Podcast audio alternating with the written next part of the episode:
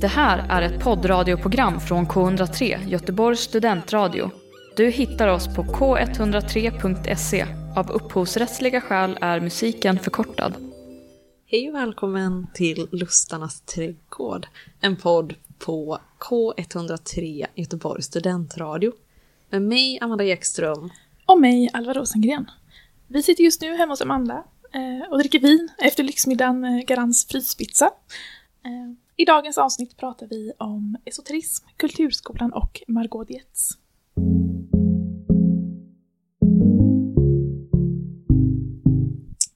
Hur är läget? Det är bra! Känner jag. Jag har varit lite trött idag för att jag inte... Jag vaknade typ så här fem i morse och kunde inte somna om. Eh, och min föreläsning började inte förrän klockan nio. Så att, eh, det var inte jätteroligt. Jag hade kunnat sova någon timme till. Så jag- Fyra goda timmar som Ja. hade kunnat eh, gå till gymmet, Det gjorde jag inte. Så, att, baka Tyvärr. frukostscones mm, och... så produktiv är inte jag på morgonen. Jag förstår. Mm. Men annars var jag bra. Mm. Mm. Och du, hur mår du? Den eviga frågan. Ja. Eh, nej men jag... eh, Jag mår bra, jag skulle säga fem av tio på en skala från 0 till 10. Ja, Det är okej. är det okej? Ja. Ja, men jag, Det är bra i en överdrift om det är från- noll till tio. Om noll är för jävligt. Ja, för det är det som är. Alltså Mm. jag tycker att om man säger, pratar om skalor då, Mm. och om man säger så här, ja, jag känner mig som fem av tio idag, då Mm. blir ganska många lite oroliga Ja, och tänker så här, oj, det verkar inte bra. men för dig är det en bra dag, eller? Ja, men det är en helt normal dag. Ja, jo i och för sig. det är det som är att folk har ju fattat ju fel med skalorna. att fem är ju medel, och så känner jag idag. Ja. Det, är, det är en vanlig dag helt enkelt. Jag har varit Mm. mycket i Nordstan. Eh, Det Mm. Gillar Vad, har du Jag eh, köpte ett par eh, hörlurar Mm. Eh, ja, det var det jag gjorde på Clas Ohlson. Men något roligare jag har gjort i veckan Ja. är ju att jag har börjat läsa mina nya religionskurser. Vad och kul! jag har börjat ett helt nytt liv. Oj! Ja. Du blivit religiös? Nej men som student på humanistiska fakulteten. Ja, ja. Hur är det? Det är jätteannorlunda från samhällsvetenskapliga fakulteten. Det är väldigt lämpligt att det här, det här känns ändå som ett lämpligt samtalsämne för Mm. en studentpodd tycker jag. Ja. Um, för, framförallt så ser är alla jättemycket snyggare. Alltså alla killar Oj! har jättebra stil. Ja, men jag kan tänka mig att det är lite coolare killar Ja, som går där. jätte. Man har fått snygga kläder. Men däremot tror jag att ibland kan det vara överskattat med att killar har snygga kläder. Ja. För då har de kanske ingen personlighet. Mm. Men Jag tror dessutom att man kanske har lite värre personlighet. ja, verkligen. Nej, men ehm, eh, så det har jag börjat med i veckan. Och grejen är att jag har läst eh, två kurser. Mm. Eh, eh, eller har börjat läsa två kurser. Mm, varav den ena är liksom med kristen inriktning. Mm. Och den andra är med inriktningen esoterism och okkultism. Ja, spännande. Ja, och den sistnämnda är jättemycket roligare. Ja, men det kan jag tänka Men jag kan tänka mig att blandningen blir kul också. Ja, jag kommer nog hoppa av, av, av. Men, och det är absolut inte för att jag hatar kristendom. Men, Nej. ehm, Vad är det som är så mycket mer spännande då? Alltså vad läser ni om? eh, alltså det är ju västerländsk esoterism. Mm. Eh, så att det är, ja men det handlar om alla de här, och modern, mod, modern western esoterism. Ja. Den är, den är också på engelska, vilket jag tycker Ja. är jobbigt. Men eh, det är om olika typer av, så här, det kanske är typ, vad heter de, heter de te, teosofi heter det. Mm. Och eh, eh, så här, modern witchcraft, så här, vicka och eh, Ja. den typen av saker. Ehm, Är det också tarotkort? Typ, Ja, precis. Ja. det är väldigt kul. Mm. Eh, så det är jag väldigt glad av. Kan du öppna en tarotkortssalong? Efter att ha läst? Eh, jag tror inte att det är det universitetsutbildningen går ut på. Nej. Men eh, däremot är man ju alltid typ så här. Till exempel han som undervisar på den här lite mer kristna inriktningen då. Mm. Eller som är en liksom, teologisk kurs om kristendom. Han är ju präst till exempel. Ja. Och då tänker man ju typ så här, han som har den här kursen i, i okkultism. Undrar om Mm. inte han är satanist. liksom. För att, ja. Ser han ut som en satanist? verkligen. Det är jätteroligt. Nej men det, det känns som att det är taskigt att se men alltså han har en han har liksom proper stil, jag tyckte han, han såg cool ut. Proper? Är det så du tänker på satanister? Propra? Ja men han har, jag ska beskriva hur han ser ut, att han har, eh, han har, hade en sån här tredelad kostym Ja. med, eh, med en sån här väst under liksom. Oj, eh, ja. Finskor och typ så här svart backslick typ. Okej, ja, jag fattar vad du menar. låter jättecool liksom. Ja. Ja, jag skulle kunna prata ganska mycket om... eh, Jag kanske ska prata om det senare, varför jag tycker att esoterism är mycket roligare än eh, kristendom. Ja. Ja, men prata om det nu. Varsågod. Ska jag fortsätta prata om Ja, det? det kan du göra, tycker jag. Okej. För det som jag märker, alltså när jag läst, börjar läsa eh, min första föreläsning, vi utgår från min dag på humanistiska fakulteten. Ja. Eh, när jag börjar så kommer jag ju till, den första lektionen är ju i teologiska klassiker då, som är den kristna kursen. Mm. Där jag borde ha mer bakgrundskunskaper, men det har jag inte.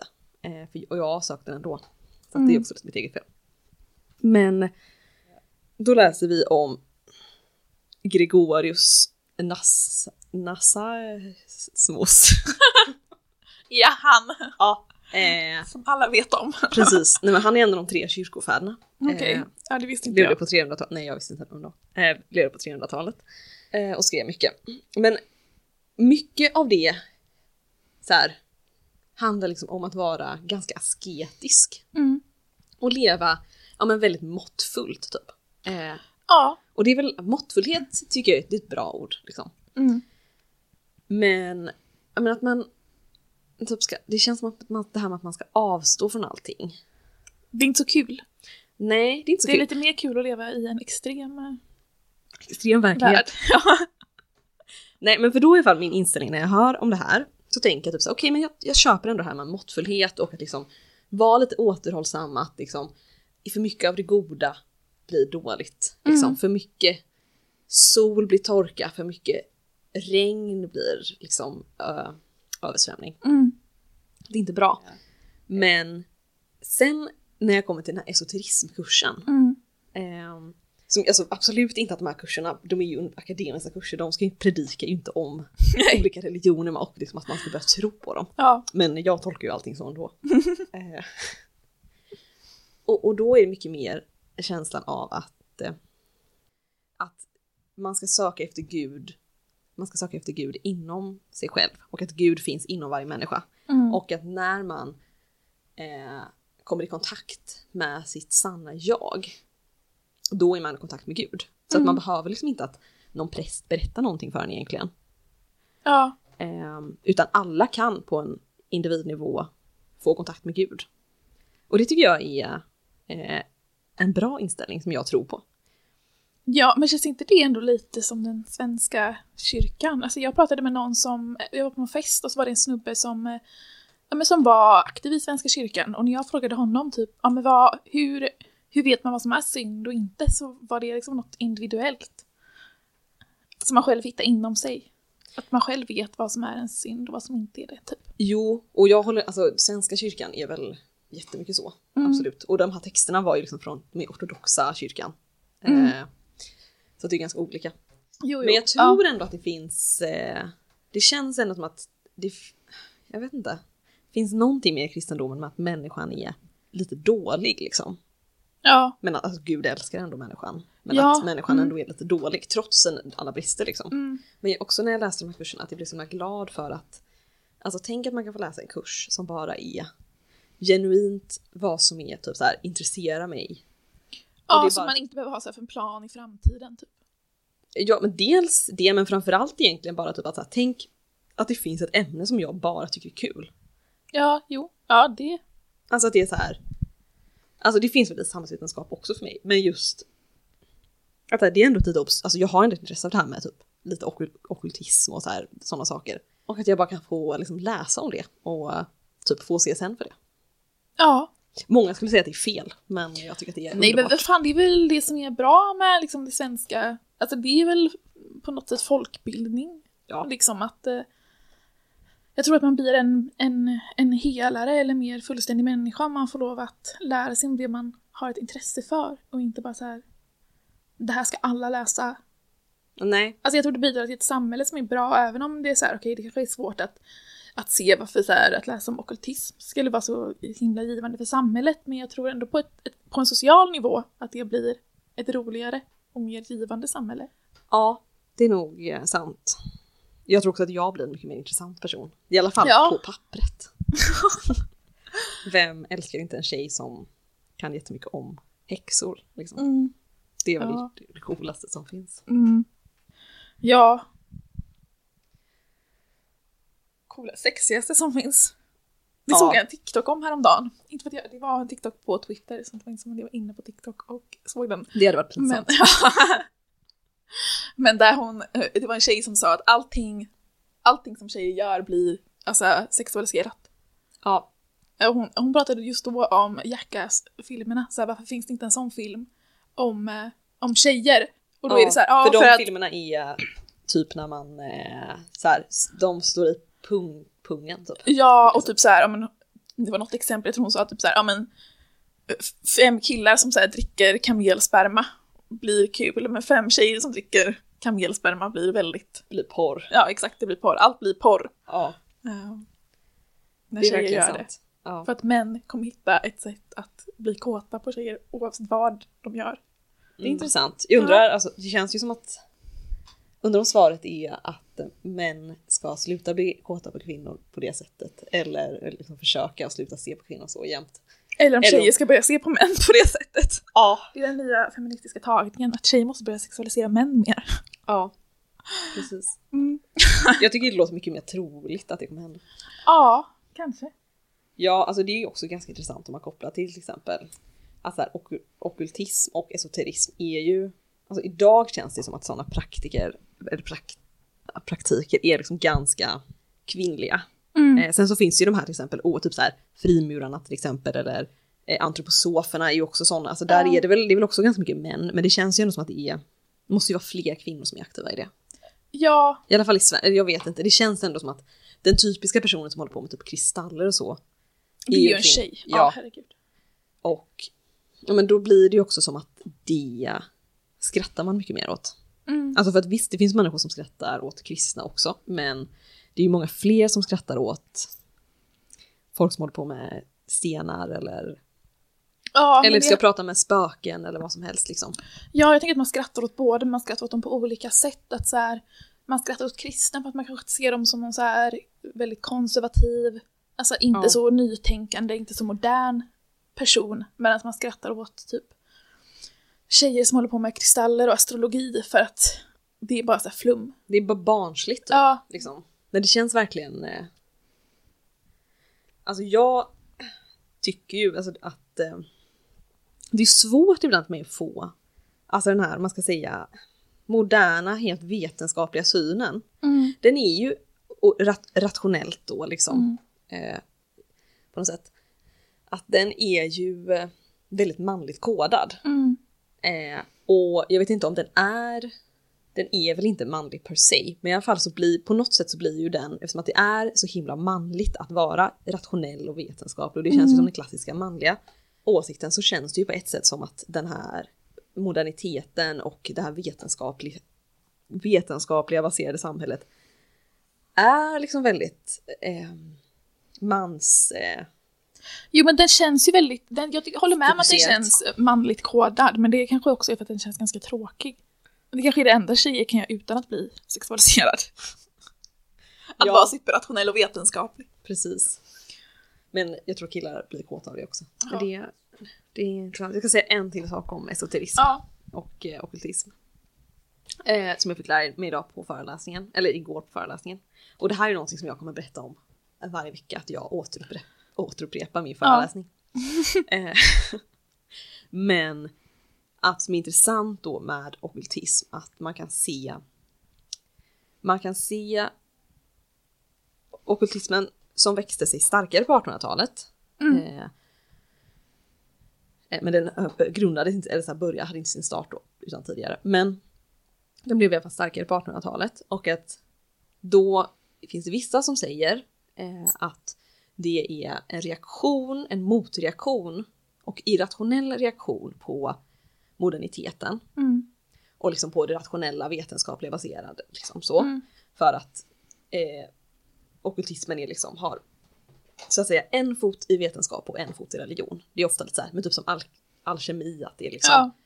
lite blandat med att det är både vetenskapligt med kemi och också lite andligt. Att här, det finns också en inre process som pågår i metallerna Mm. typ. Och att det, det kan man ju då tänka sig att så här, ja men det är en folk, jag vet inte vad det skulle vara för svar men att så här, man vill inte att allting ska vara så rationellt som man typ hittar på olika saker. Så det är som en Ja. motreaktion eller någonting.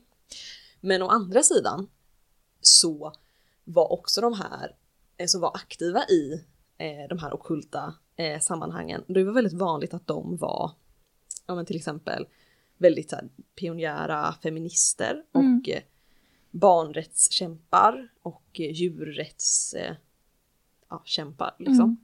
Vilket känns som ganska moderna saker.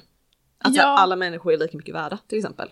Mm. Så på så sätt var de ju samtidigt en, ja men en alltså pionjärer i det moderna samhället. Som inte var Ja. att så här, det ska finnas hierarkier utan det ska vara liksom alla är lika mycket värda.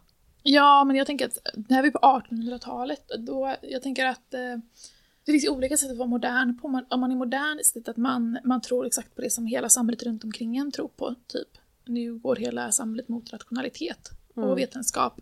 Eh, samtidigt som typ, alltså på 1800-talet så var väl feminismen kanske inte lika välgrundad i, i samhället. Nej. Nej, så på något sätt är det ändå en, ja men något alternativ från det som var det moderna samhället, alltså deras samtid, det som var modernt då.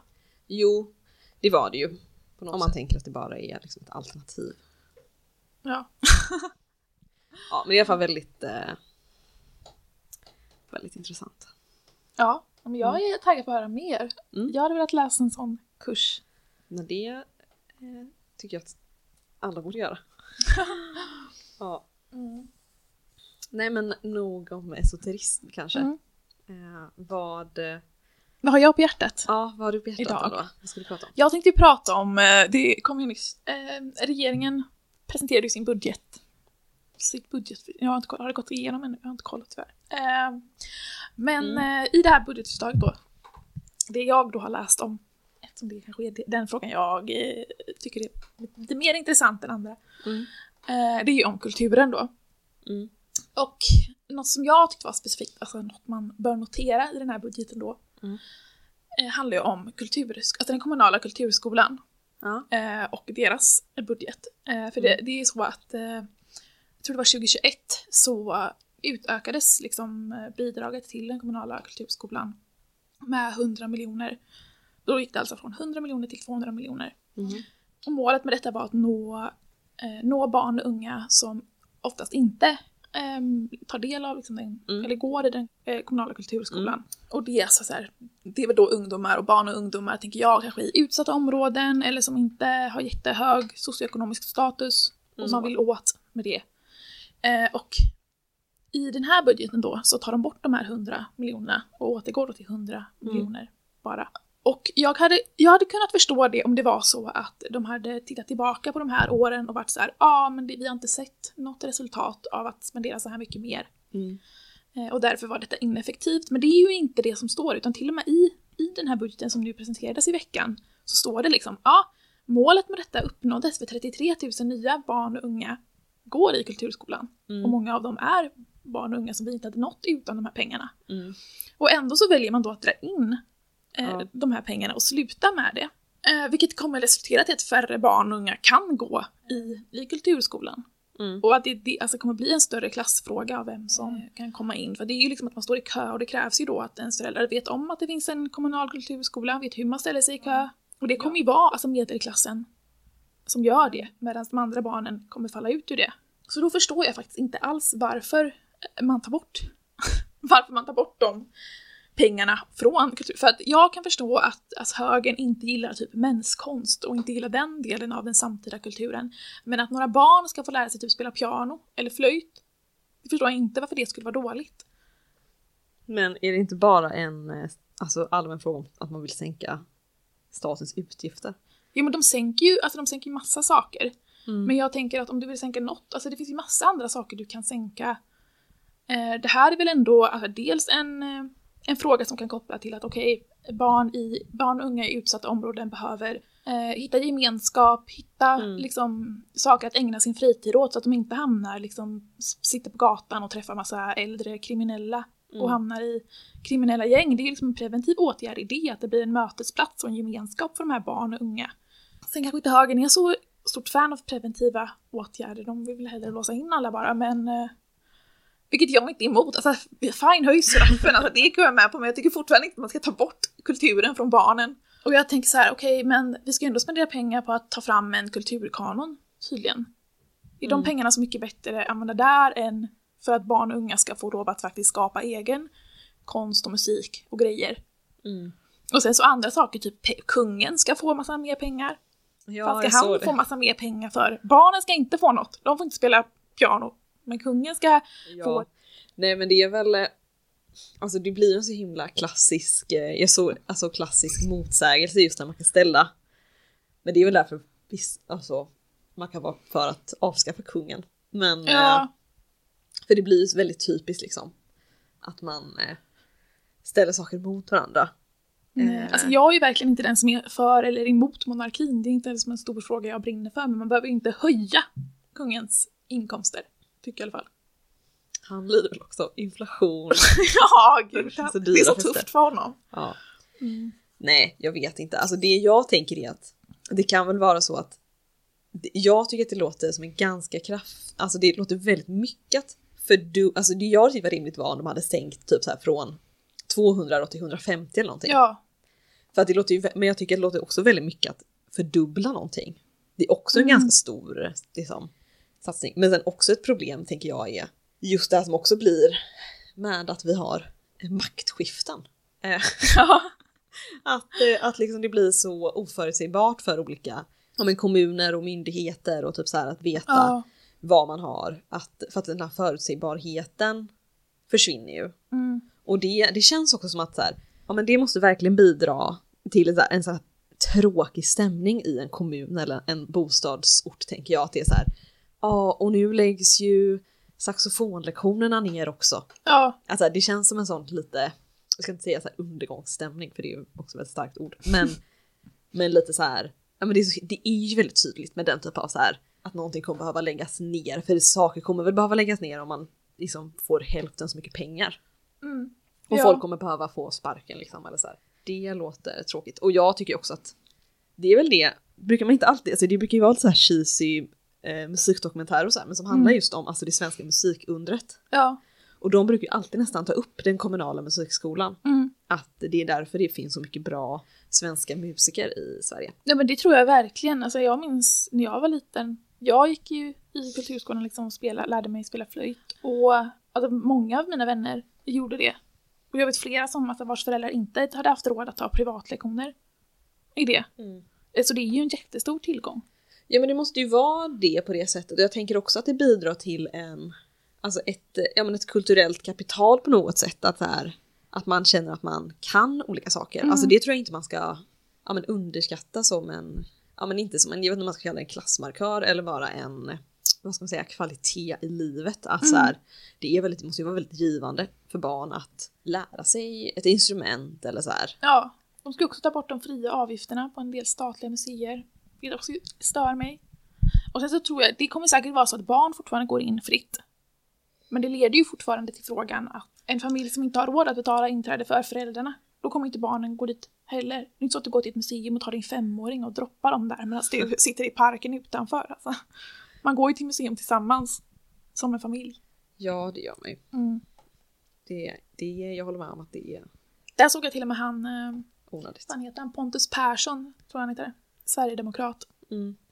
som sa att det var dåligt för att det finns så mycket svenska svensk nationalism-grejer, alltså svensk kultur som behöver bevaras på museum som inte kommer klara sig genom konkurrensmarknad liksom. Så är det ju verkligen, ja men där kan man ju verkligen säga att Sverigedemokraterna ja, men skiljer ut sig från de andra partierna Ja. på det sättet. Just för att de vill ju ha en, en viss typ av konst och det finns väl inget bättre Mm. sätt att främja konst i så fall än att liksom alla ska gå och kolla på eh, vad är det vi har på Göteborgs? Är det Gustav den gud, jag Gustav. Adolfs Ja. likfärdar eller vad Ja. det är liksom. Sen tycker inte jag att det är så mycket bättre för att eh, Sverigedemokraterna vill ju liksom ja, de vill ju kontrollera kulturen. Mm. Vilket kanske innebär att kulturen får, blir tillgänglig men den blir väldigt begränsad. Mm. i vad som får. Det blir ingen ny, det blir ingen levande kultur när det enda du ska göra är att titta på klassiker. Nej, Och det är väl lite där, det kanske är där mitt, eh, det skaver för mig. Att, att ta bort kultur från barn och unga leder inte till ett levande kultursamhälle. För det Nej. leder till att färre kommer skapa konst och skapa kultur i framtiden för att de inte har, har gjort det. Så så det Mm. fröet om att man kan skapa och man får tänka själv. När man Mm. är liten så kommer de göra det i framtiden. Ja, nej men det är också. Jag håller verkligen med om att eh, det jag skulle säga att jag, ty- jag tycker att här, den kommunala kulturskolan känns viktigare än för barn egentligen än museumen. Ja, men det tror jag Eh. också. Att så här, ja. Mm. Mm. Det var det jag hade att eh, prata om. Ja. Sen också på tal om media. Ja. På tal om den moderna konsten, det vill säga eh, Youtube-videor. Mm. Ska vi prata om Margot Dietz och hennes Ja. skandaler. Ja. Har du, har du läst om dem? Eller läst om henne? Hon har ju varit Eh. ganska mycket i blåsvädret den senaste Alltså, du veckan. berättade ju för mig om eh, häromdagen om den här att hon hade filmat en Ja. utslagen man utanför dörren. Mm. Eller snarare att, att det hade, de hade upptäckt att det låg en man där och sen hade de stageat det som att hon skulle upptäcka honom på nytt typ. Ja, alltså hon kom ut där. Sen kom hennes son som är fem år ut, peta lite på den här mannen. Och i bakgrunden är någon så här kul Youtube-ljud såhär dong dong! När det här lilla barnet petar på en man. Och mannens ansikte är ju alltså blurrat, men eh, hon beskriver honom som att han är blåslagen. Eh, Men hon har ju fått väldigt mycket kritik, hon har ju tappat ganska mycket eh, samarbeten och så Mm. på grund av det här. Um, känns rimligt tycker jag. Alltså, Mm. Att man får någon sorts konsekvens. Sen tror inte jag att det här, jag har sett några på Twitter som säger är det här slutet på Margot? Nej, det tror jag verkligen inte det. Hon Eh. överlever allt Ja, tror jag. Ja men det känns typ som att så här, den typ av sak hade ju väl ändå inte hänt typ Bianca Ingrosso. nej, alltså dels att hon har nog ett väldigt mycket större PR-team. Än, Ja. eh, Ja för att det är faktiskt sjukt att inte hon ballar ut det ensam. Ja men Ja, ja, hon nej. ett större PR-team. Men också att det känns som att Bianca Ingrosso inte, att hon bara inte har, eh, vad ska man säga, hon känns som en snäll person. ja, alltså hon har säkert gjort mycket fel också, men jag tror faktiskt inte att hon hade tyckt det var kul. Typ. Nej hon hade, Hon hade inte tänkt så här, gråta. åh vilket bra, vilket bra content jag får nu. Mm. Det tror inte jag faktiskt. Men det är också det som jag tänker, eh, alltså nu var inte jag stenkoll på Bianca Ingrosso och typ såhär Wahlgrens värld och så. Mm. Men, Men det har jag. Ja men du har det, därför jag tänker jag kan testa den här idén. Ja. Att det känns som att en av nyckeln till deras liksom framgång måste ju Mm. vara att de alltså inte letar efter content på det sättet. Ehm, utan att de snarare Alltså de gör att de ju sitt snarare content liksom- själva. Ja men att de är typ så här contentet är ett samtal vi har eller det är liksom Mm. inte typ att de, det känns inte som att de skulle passa på för typ så här något sjukt händer, att de skulle passa på att filma det typ. Nej, på samma sätt. och ofta som det är något sjukt som händer så är det ju de som gör Något sjukt. sjuka grejer. Men de har väl kanske lite starkare personligheter än Margot. Ja, jag tror, det, för det måste ju vara någonting för, Ja. att, för det känns ju som att, Och också att de har en familj. Alltså Margot har ju en familj, men det är ju hon och hennes femåriga son. Medan Wahlgren-familjen, Wahlgren Ingrosso-familjen är en hel familj av vuxna människor ja, som har personligheter allihopa. Eh, de skapar mycket mer konflikter och drama Mm. och idéer och så. Eh, ja, alltså de är ju verkligen inte inte perfekta. inte perfekta individer. Eh, men jag skulle väl ändå vilja säga att de... Om man nu ska vara influencer så är väl kanske det en bättre form av content att göra än att typ driva med...